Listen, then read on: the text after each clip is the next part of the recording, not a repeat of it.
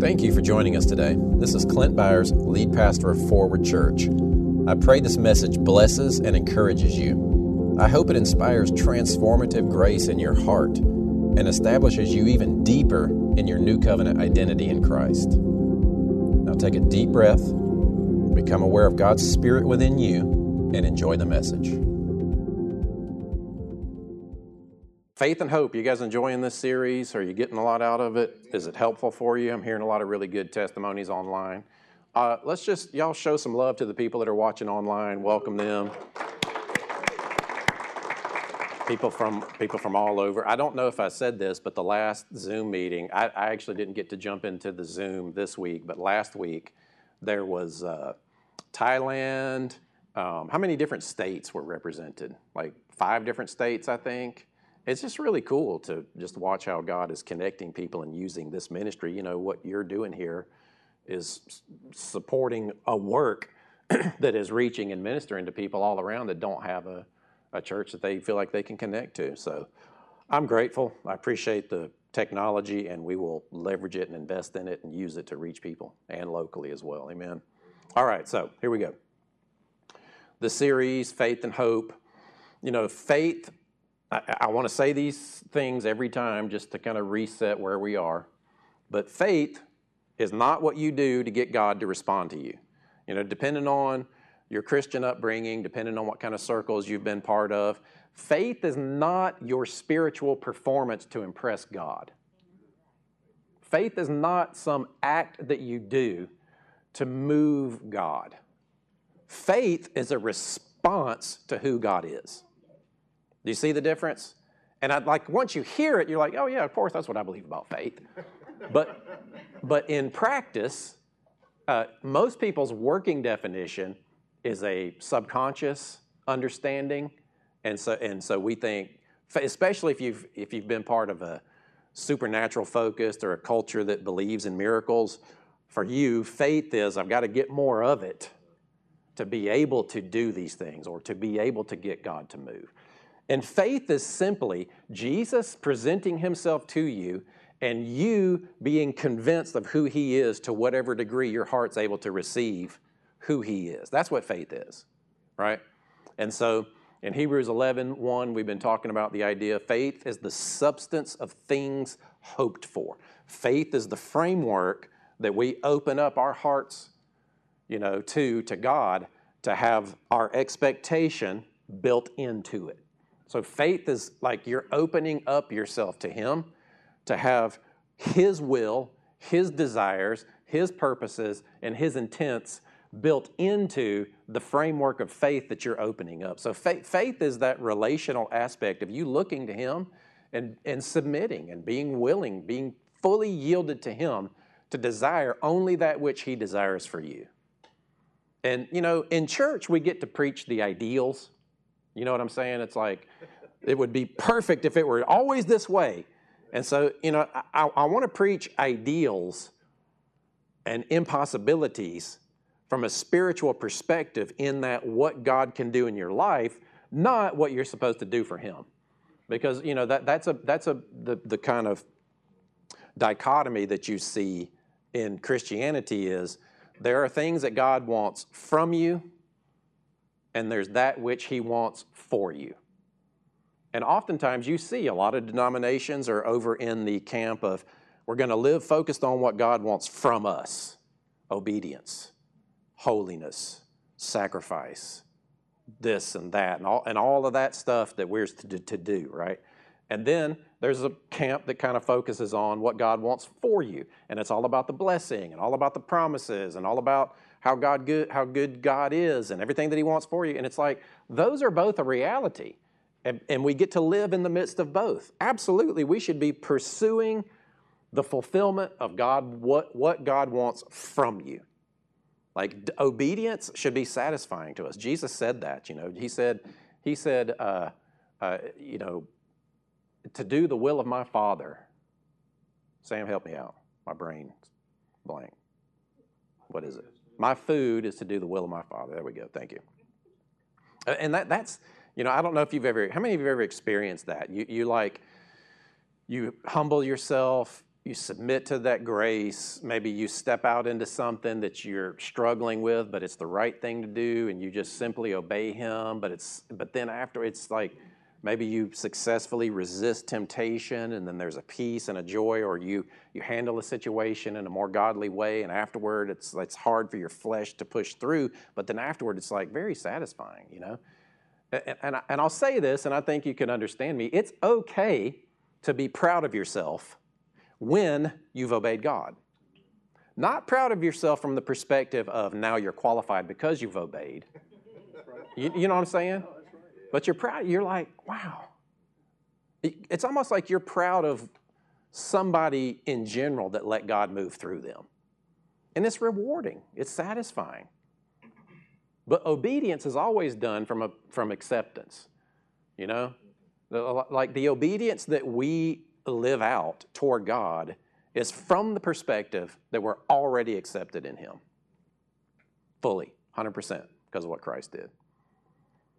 So, in this whole series, we're talking about living in faith and hope. Faith is to be convinced of who God is, it's trust. Hope is the expectation of good things.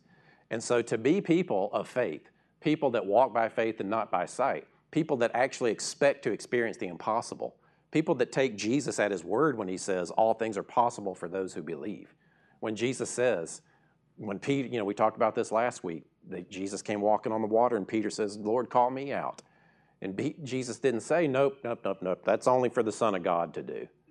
No, what did he say? He said, come on. Peter got out and walked on the water. And then when Peter began to sink, Jesus held him accountable for sinking. That's pretty harsh, right? but not, not from a mean perspective, but from a uh, Jesus, don't you know who I am? Like, you think I can do that? Are you with me? Yes, sir. Why in the world, Jesus, would you have an expectation that I could do that? Don't you know who I am? Don't you know my failures? Don't you know where I've fallen? You expect that I can do that? And not, not from a disapproving or disappointed perspective when you don't, but it's like a coach. How many of you ever been on a team where you had a really dominant, aggressive, just old school coach? Wave, wave at me if you, yeah. I grew up I, wrestling. I had a coach, man, and I remember this one time he got on because I was loafing and not putting 100%, and he, he man, he got so mad at me. He, hey, this was back when um, coaches might even get physical with you and cuss you out or something, you know, but we loved it. I don't know. That was just my upbringing. That's, you know, I don't know. But anyway, he goes, You don't know how good you are. And I, after a match one time, and I was like, It hit me. It struck deep down in there. And I remembered that from nearly every time after that that I would step on the mat, I would think, this is what he thinks of me. Whether I was or not, I'm, I'm going to need another battery if you would. Whether, it was a positive one instead of a negative. It was, yeah, but he was frustrated because I wasn't wrestling up to my potential oftentimes. Now, there were reasons for that. You know, it was family stuff and all, all the things going on. I think that's God. God looks at us and he's like, you, you don't know.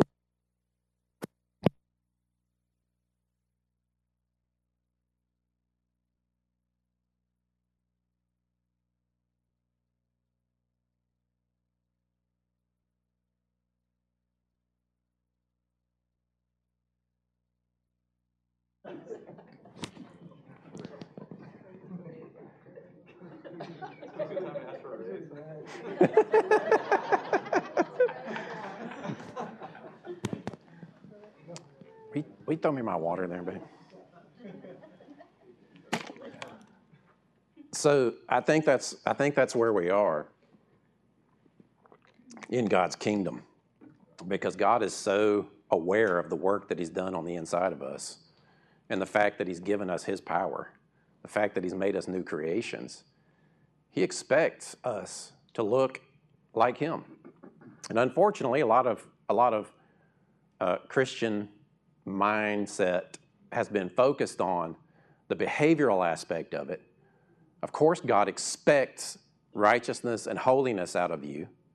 And, and then there's this been this weird mind trick told to you, but you can never live up to it.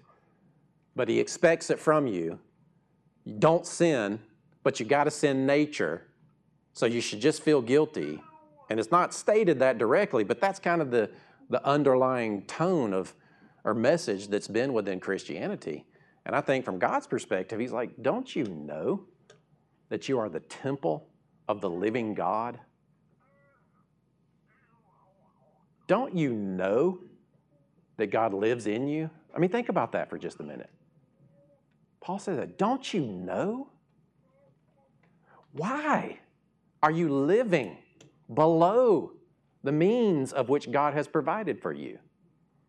Why are you letting that emotional state stay in your body? Why are you still thinking in terms of your failures? Don't you know?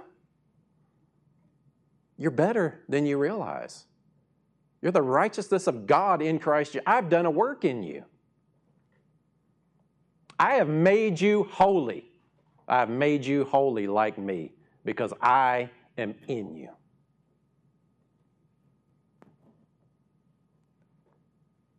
Amen. That's challenging. That's challenging. So when it comes to, I'm going to live a life of faith where I'm going to expect to do the impossible.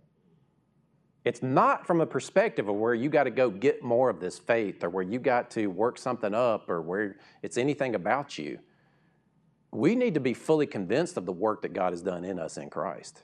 That's, that's what the, the pursuit of Christianity is. I mean, we're, we're safe in Him, but everything that you that God wants from you and that He wants for you is in the power of Christ in you. So the repentant lifestyle is to constantly set aside those things that keep us locked in anything that limits us from expecting to look like Jesus. Now, that's the ideal. And let me just tell you, that is impossible. It's impossible for you, but with Christ, all things are possible. Are you with me? Peter walked on water. Jesus called people back from the dead. And then he says, okay, now you're going to do these things. And then the criticism is, oh, really? Well, then why isn't everybody healed? And then and so then what we do is we react and try to respond on that same level of thinking and try to make up all these excuses and then it all centers around our performance. But if we have if we walk by faith, in other words, the expectation, see faith, trust, dependence on God is the uh, substance of things hoped for. Hope is the expectation of good things, it's the evidence of things not seen. I want to live a life where I'm constantly stretched to believe and expect for the impossible and not be disappointed when it doesn't yet manifest.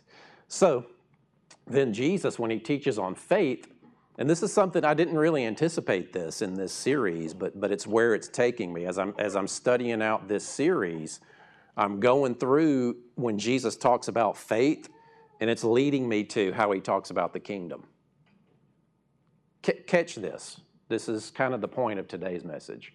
When Jesus talks about faith, and then he talks about the kingdom, it's, it's very similar. I'm not saying your faith is kingdom, I'm just saying what he's trying to do is get us to think differently and expect differently.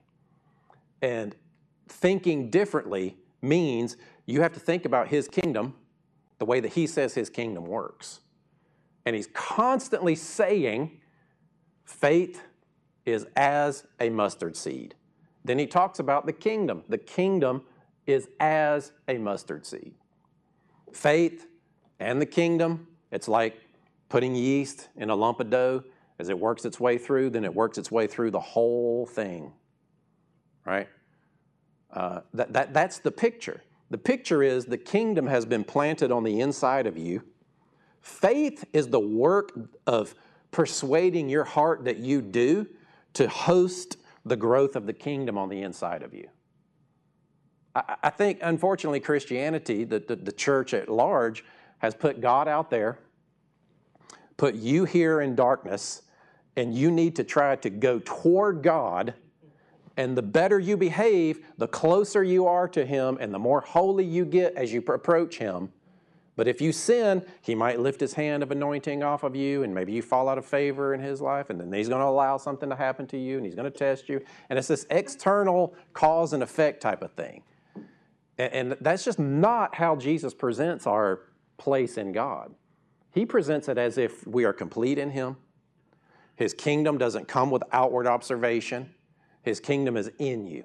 And here's how the kingdom works it's like a seed planted in the ground, it grows and it becomes fruitful.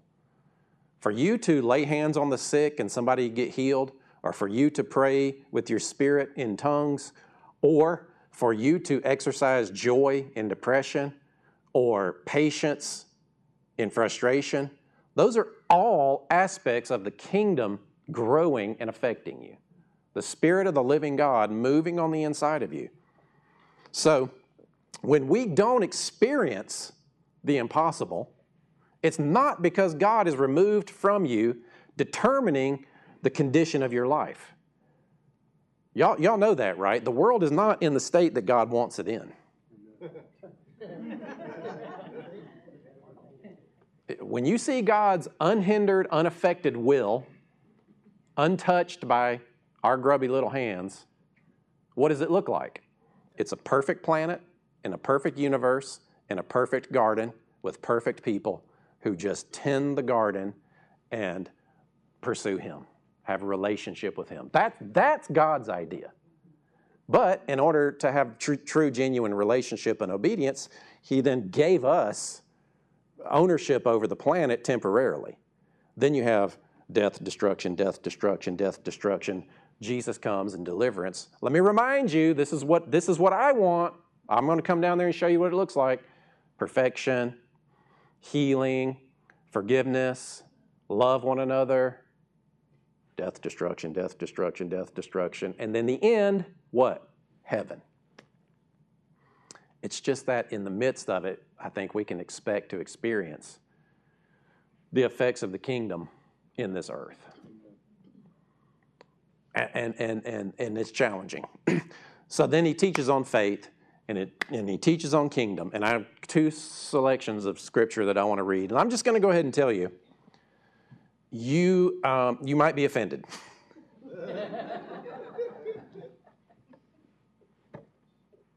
and it, might twist or turn you know on its head some things that you've been taught but i just want to say so that so this this idea that, that i want to present to you is i think how jesus teaches on how faith works and what the kingdom is doing on the inside of you. Because don't we all wonder it's like god what are you doing? What is happening? What am i supposed to do? It's like okay just stop recognize that you're seated with christ in heavenly places you're hidden with christ in god that's who i am that's where i am forever spiritually and eventually holy, right? Uh, w H O L L Y.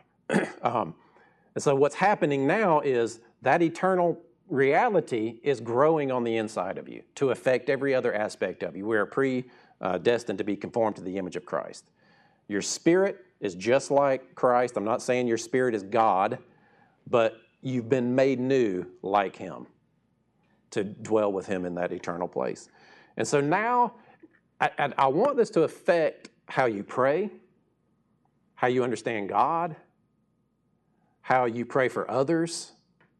You pray from the perspective that everything that you feel like you need to pray for has already been given in the seed of Christ on the inside of you, and you're cultivating and nurturing that seed as it grows. And that's why Paul prays. If you, it's interesting when you look at the prayers of Paul, he talks about uh, when he's praying, it's always from the perspective as if what he wants, what he's praying for, and what he's asking for is already a reality. It's that help us see it. God, help us understand. Help us see. Turn the eyes of our heart. I pray that you would know. I write these things so that you would know. Uh, all over and over and over and over and over. You know, He's constantly affirming who we are in Christ, whether he says that directly or not. But go, when you read Scripture,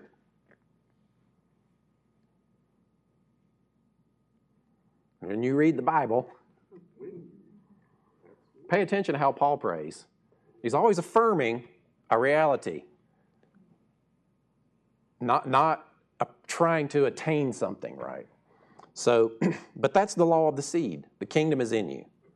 And what does faith do? Faith is the persuades your heart, pulls your thoughts into alignment, deals with sin patterns as to not hinder the growth of the kingdom on the inside of you. Because it's trying to grow. The seed is planted and it will produce that which it was designed to produce righteousness, gentleness, meekness, goodness, self control, and all the gifts as well. Are you with me? Is that, is that clear? I'm trying to make that as clear as possible. The kingdom is in you to grow and change you and then flow out of you in power to be a, a testimony to the power and strength and goodness of his kingdom. And it's in you. Quit praying and asking for God, asking things from, for, from God from a place of lack, from a place of incompleteness, which means you got to deal with your self talk, you got to deal with your understanding, you got to deal with how you see God, the nature and the character of what God wants for you. And then we go to these passages and we recognize what Jesus is trying to teach us. So this is in Matthew 17, 14 through 20. So there, just, just for reference sake, Jesus uses the example um, faith is as a mustard seed.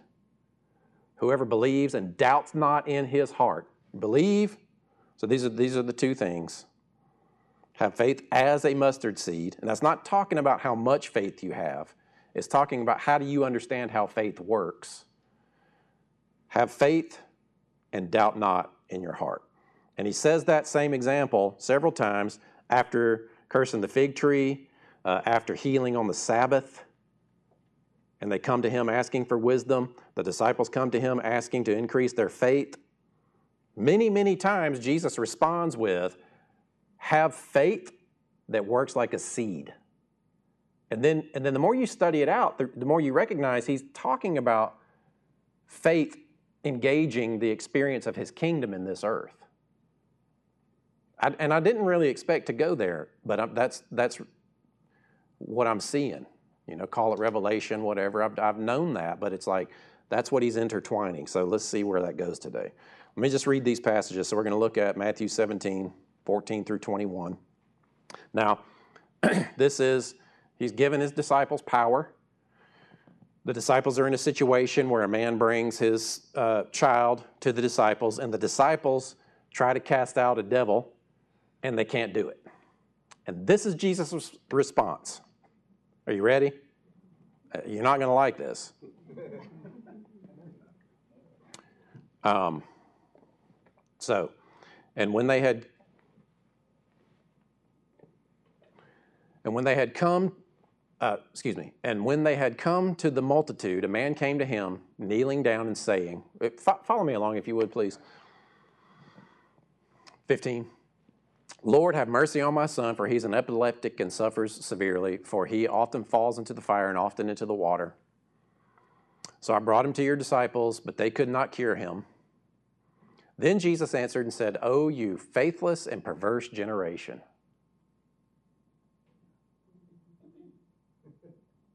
Now, if you have a view of God as He's waiting to judge you and He's disappointed in you, that's the tone that you're hearing.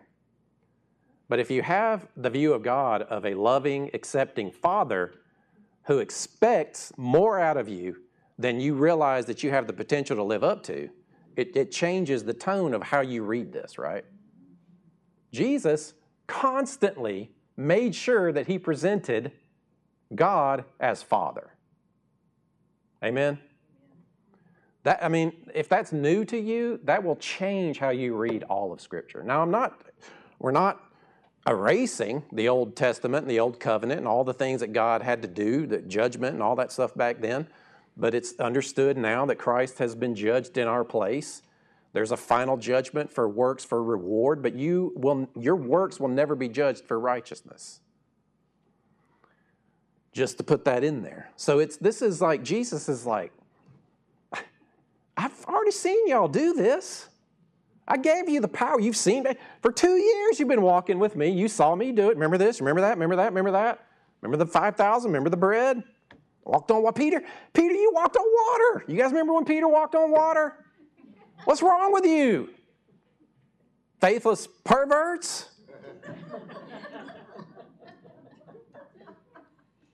That's how Jesus in my head speaks, but but but it's from the heart of you just, you just don't know what's in you. I'm telling you, you just don't know what's in you, but it's in there. It's in there. O faithless and perverse generation, how long shall I be with? How long shall I bear with you? Bring him here to me. And Jesus rebuked the demon, and it came out. The child was cured from that very hour. Now here's the part that's offensive. Then the then the disciple, yeah, go ahead. Then the disciples came to Jesus privately and said, "Why now?" I guarantee you, you've all asked this question. Why couldn't I? You know, we've all prayed for people that have not recovered and even died in sometimes. We've prayed for marriages that fail and break apart, right? We've prayed for people that we love and care about that just stay stuck in their pattern of sin.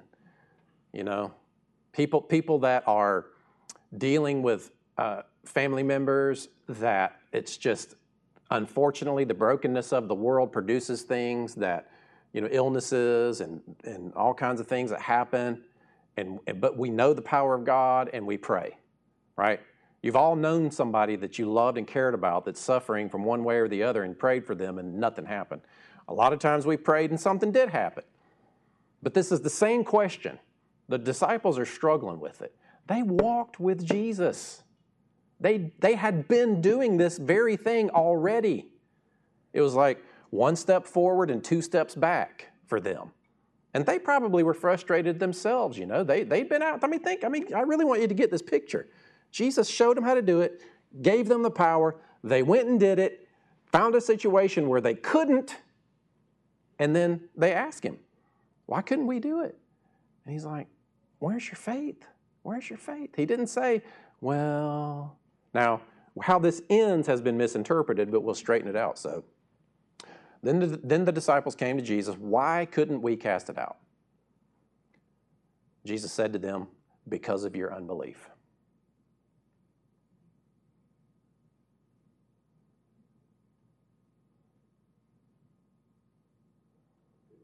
How come when I prayed for them, they didn't get healed? Because of their unbelief or because of your unbelief? God, you're my provider. I'm always broke. Why can't I be led in wisdom by you to be in a situation where I'm experiencing abundant blessing? I'm not saying God just magically sends a mailbox check. I'm talking about where you follow Him in such a way where you experience the type of provision and blessing that He would lead you into. Why? Because of your unbelief. Why am I still struggling with this sin, God? Why do I why am I always in this situation, God? Now, if you have a view of God that He's playing science experiment so that you'll learn lessons from circumstances, which is never presented by Jesus, then you are trying to read the circumstances of life to determine the will of God, which is the least effective way to determine the will of God. If you look at what's happened in your life to then reverse engineer God's will, you will always end up focused on yourself and what you didn't do right. Are you with me? Quit looking at your circumstances, good ones or bad ones, to try, to determine what God's doing or not doing in your life. What he's trying to do is that which reflects what he's done in you through Christ. So it's never, even, even when there was a blind man and, and Jesus healed him, or about to heal him, and, and they, they said, Jesus, why is this man blind? Did, he sin? His parents sin? What happened? He goes, neither. None, none of that. Period. But so that God would be glorified, I'm going to heal him. It's not about his sin. It's not about their sin. It's not about this. But it is a belief issue. It is a, it is a faith issue, not faith from the perspective of you got to get more and press something out of God's hands. It's how convinced am I of who God is? Am I as convinced of myself in Christ as God is convinced of Christ in me in this particular situation? When I step out on that mat of life, do I have God in my ear and in my head and in my heart, encouraging me? Listen, I know you got this. Don't you know I'm in you?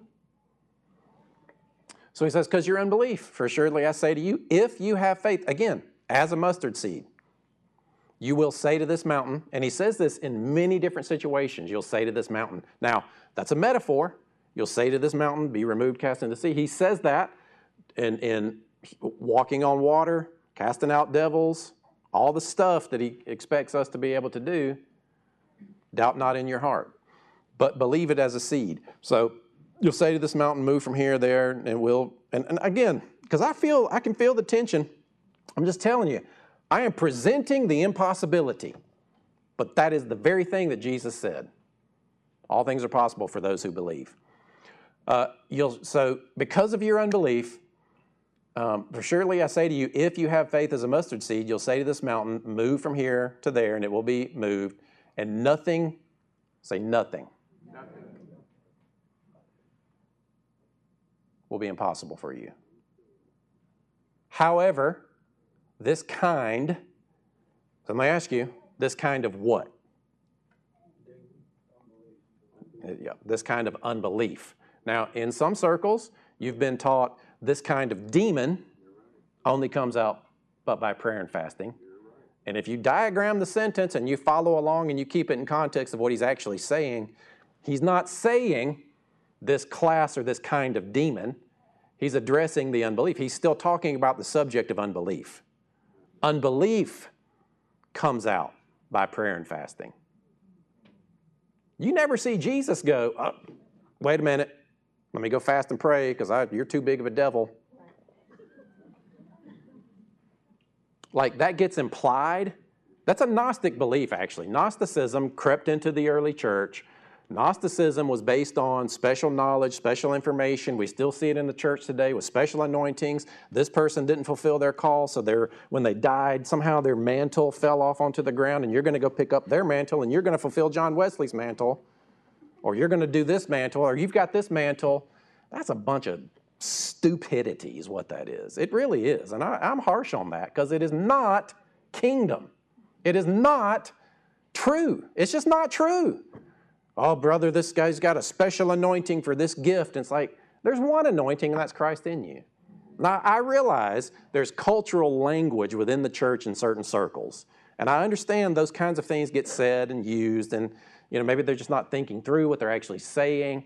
But there's one anointing, and that's Christ in you, which follows to a very specific outcome, an important outcome, which to you should, re- should conclude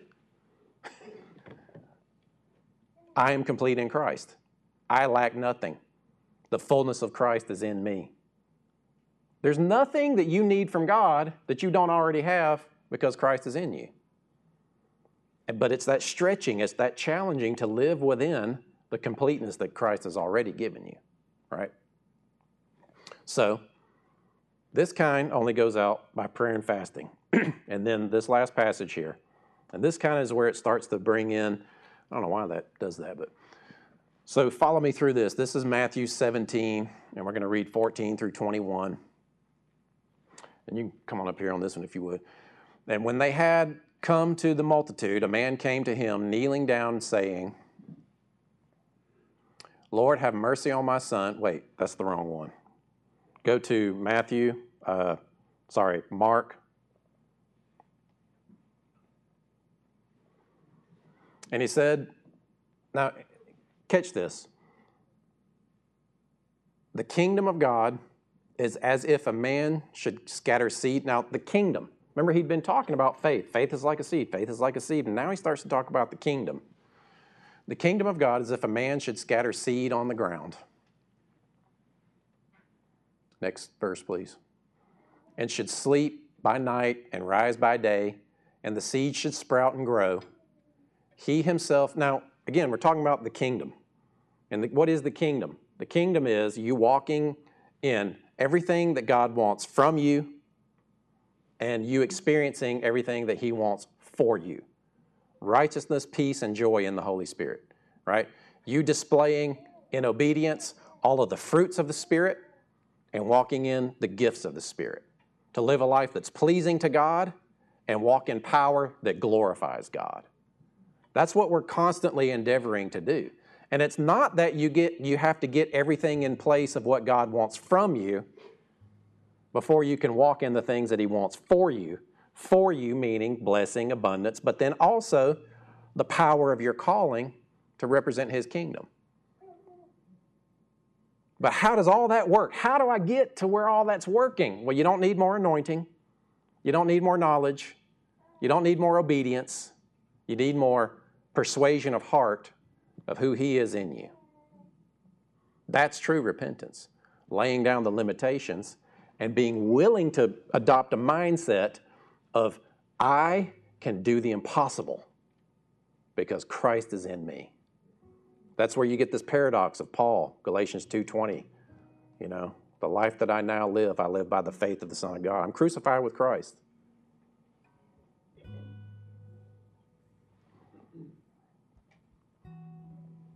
But nevertheless, I live. Yet not I, but Christ lives in me.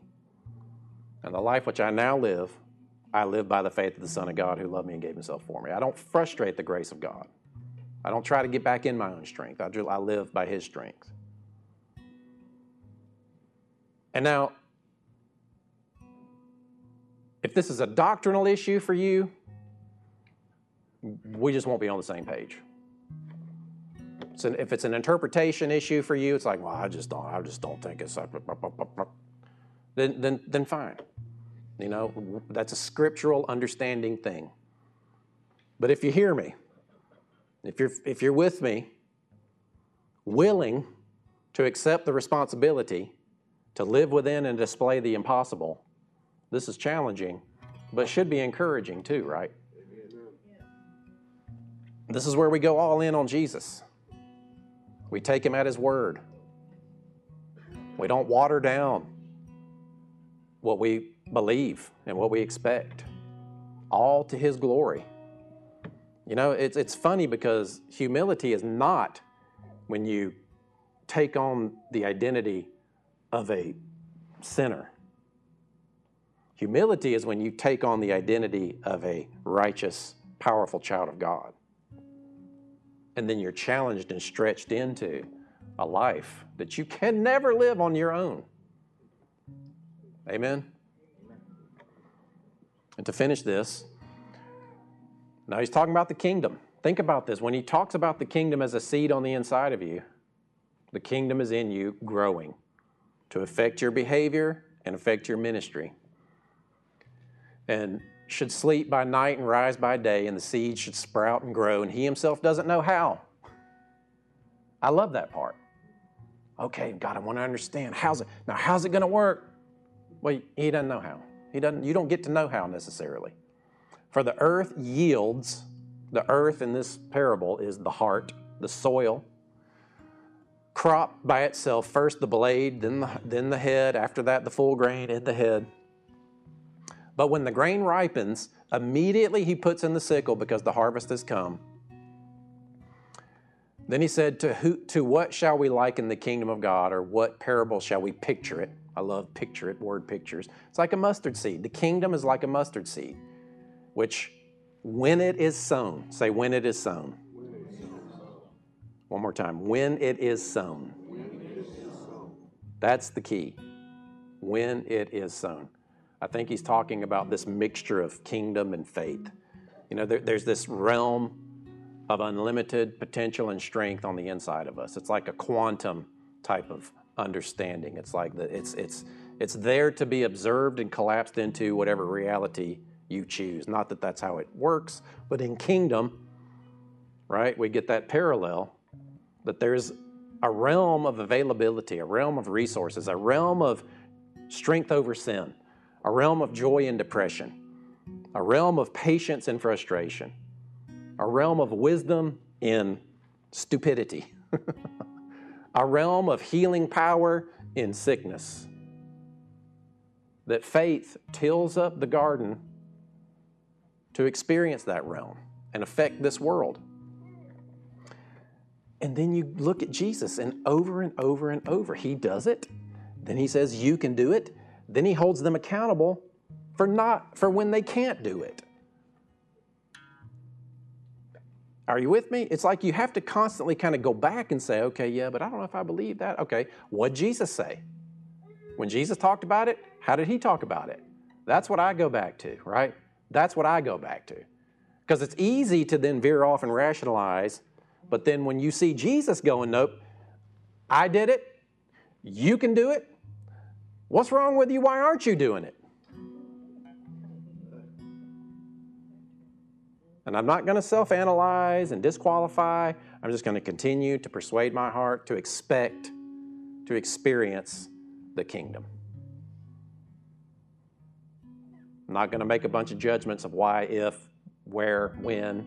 I don't, I don't, I'm just, I don't want to do I'm, that's repent. I'm setting that aside. I'm setting that aside. Jesus, kingdom. If Jesus were standing here in this moment, what would the outcome be?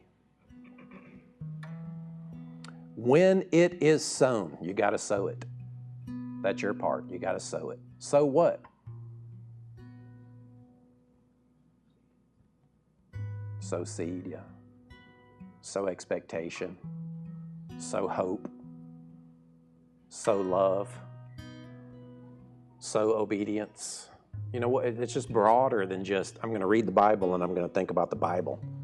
I mean, it, it's written there for us, but we should sow it to become alive so that it's living for you. And I, and I ask you to ask the Holy Spirit in this moment, what do I need to sow, Lord? What aspect of faith? What aspect of the kingdom? What aspect of obedience? What aspect? And you might need to fast and pray to get the unbelief out of your heart. Not to earn, but to stop constricting the seed from growing. Fast and pray. Fast to get unbelief out of your heart so that you stop hindering the kingdom. It's not the performance of fasting, it's the effect on your heart that fasting has. Because the kingdom is in there trying to grow when it is sown. It's smaller than all the seeds of the earth. 32. But when it is sown, it grows up and becomes greater than all the herbs and he's talking about the kingdom and the shoots out large branches. He's talking about that which is unseen being designed to come into the earth so that the birds of the air may nest under its shade. And with many such parables, he spoke the word to them as they were able to hear it. But without a parable, he did not speak to them. But when they were alone, he explained all things to his disciples. You're his disciple go get alone with Him. If you need to fast, if you need to pray, not to try to make something happen, but to let the kingdom be effective in your heart. Amen. I just I just wanted to worship a little bit on our way out of here. If you would just stand up with me. Let's just keep our heart on him, to glorify him, to honor him to recognize who He is because one of the laws, one of the spiritual laws is that we become like Him as we behold Him. And that's what worship is it's beholding Him. Amen. So let's just worship. If you need to go, we understand. Be blessed as you go. But just hang with us a little bit. Let's worship a little bit more.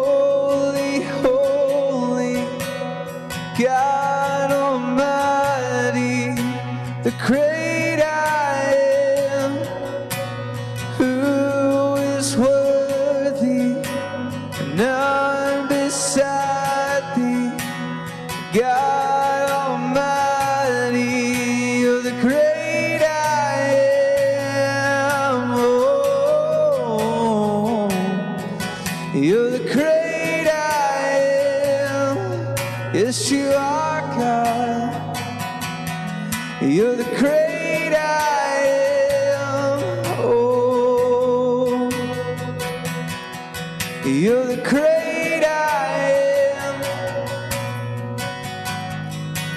so let every knee,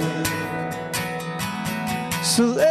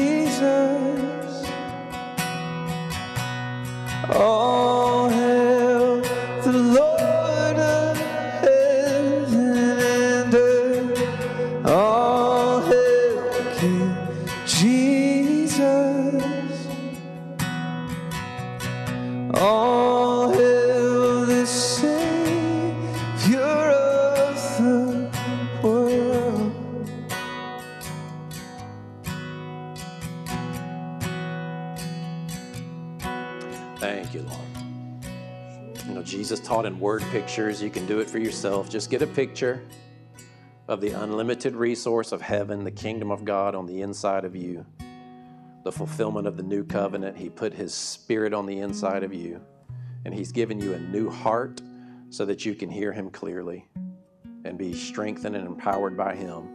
And just make the decision I will live by the power of your Spirit in me. I will live by the wisdom of your Spirit in me. I'll not lean to my own understanding. I will consult your word in everything so that I renew my mind to think fully and wholly as you do and make decisions that are in accordance with what you've done on the inside of me. And just tell him, I yield to you, Holy Spirit. I yield to you, Holy Spirit. Do a work in me. Help my eye, the eyes of my heart, see you fully. Help me see myself the way you do. Help me have confidence in the power that you've put on the inside of me to fulfill those things that you want from me and those things that you want for me. I don't want to limit you in any way. You know, maybe you're in the room, you're watching online, and you've never said yes to Jesus and you want to for the first time today. If you're in the room today and you want to say yes to Him, just lift up your hand, wave at me. If there's anybody online, you're watching this or listening to this, go to forward.church, right on the homepage. We'll introduce you to Jesus and help you follow Him. Thank you, Holy Spirit. We trust you and we love you. Now, I just want you to walk out of here stretched, resting in Him, but stretched to walk by faith and not by sight. Knowing that God expects out of you what He's done in the inside of you, and you're committed to live that way. But it's easy and light with Jesus because it's by His Spirit. It's not by your might, it's by His Spirit. Father, teach us how to live in the rest and power of your Spirit. Thank you, Lord. We have some prayer team if you guys want to come up. If anybody needs prayer for anything at all, just make your way up. We'd love to agree with you. Father, I speak blessing over our bodies. I speak blessing over our lives, over our ministries, over those people. Uh, thank you that you're giving us boldness and clarity of, of who to speak to, who to carry the gospel to, how to live lives that are honoring and glorifying of you in our jobs and our relationships. So that people would see you and we would live up to the potential that you expect in every area. We love you and we trust you. Amen, amen, amen.